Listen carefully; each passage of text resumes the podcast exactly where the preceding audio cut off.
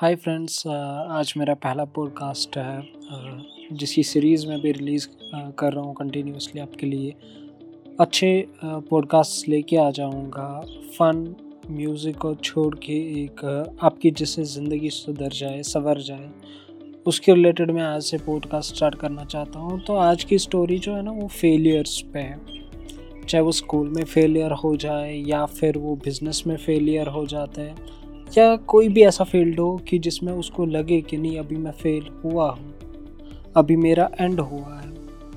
तो ये जो एंड होता है ना, ये हमेशा फेलियर से नहीं होता है।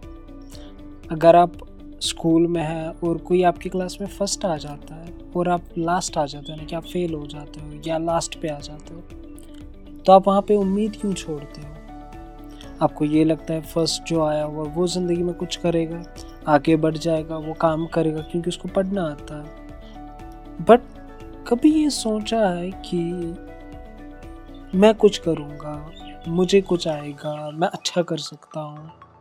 क्या ये ज़रूरी है कि आप अगर पढ़ाई में आगे हो, अगर आप पढ़ाई में फ़र्स्ट हो शार्प हो शार्प माइंड है तो बस आप कर सकते हो, और नहीं हो तो नहीं कर पाओगे।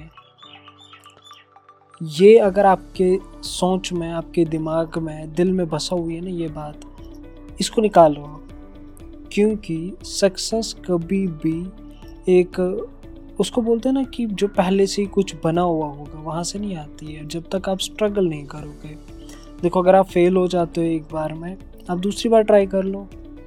आप दूसरी बार फेल हो गए तीसरी बार ट्राई कर लो। इसी तरीके से अगर दस बार भी आप फेल हो जाते हो ना, आप ट्राई कर लो। उससे क्या होगा कि आपका जो माइंड है ना, अब शार्प होगा। अगर आप पहले ट्राई में क्लियर हो गए ना तो मतलब आपको उतना समझ में नहीं आएगा। आपने उठाया, वहाँ पे लगा दिया, काम ख़त्म। तो ये सब चीज़ें होती रहती है ज़िंदगी में। जब तक आप फेल नहीं होंगे, तब तक आप आगे बढ़ नहीं पाओगे। ठीक है?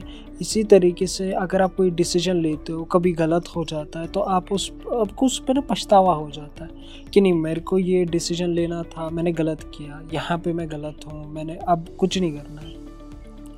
तो ये सब माइंड से अभी यहाँ से क्लियर करना स्टार्ट कर दो।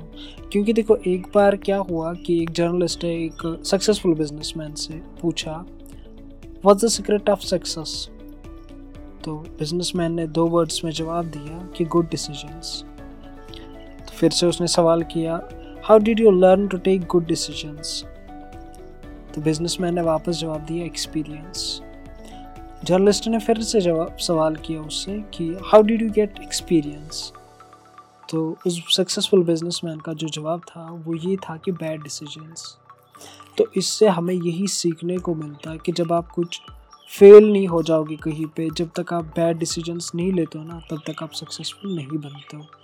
तो यही मैं बोलूँगा आज ये जो पॉडकास्ट में, कि अगर आप फेलियर है, आप फेल हो चुके हैं, या फेल हो रहे हो, इस पर प्राउड फील करो, क्योंकि एक दिन तुम्हारा दिन होगा, और वो दिन सब देखेंगे कि नहीं, इसने, ये जो फेलियर था, इसने अब कुछ करके दिखाया हुआ है।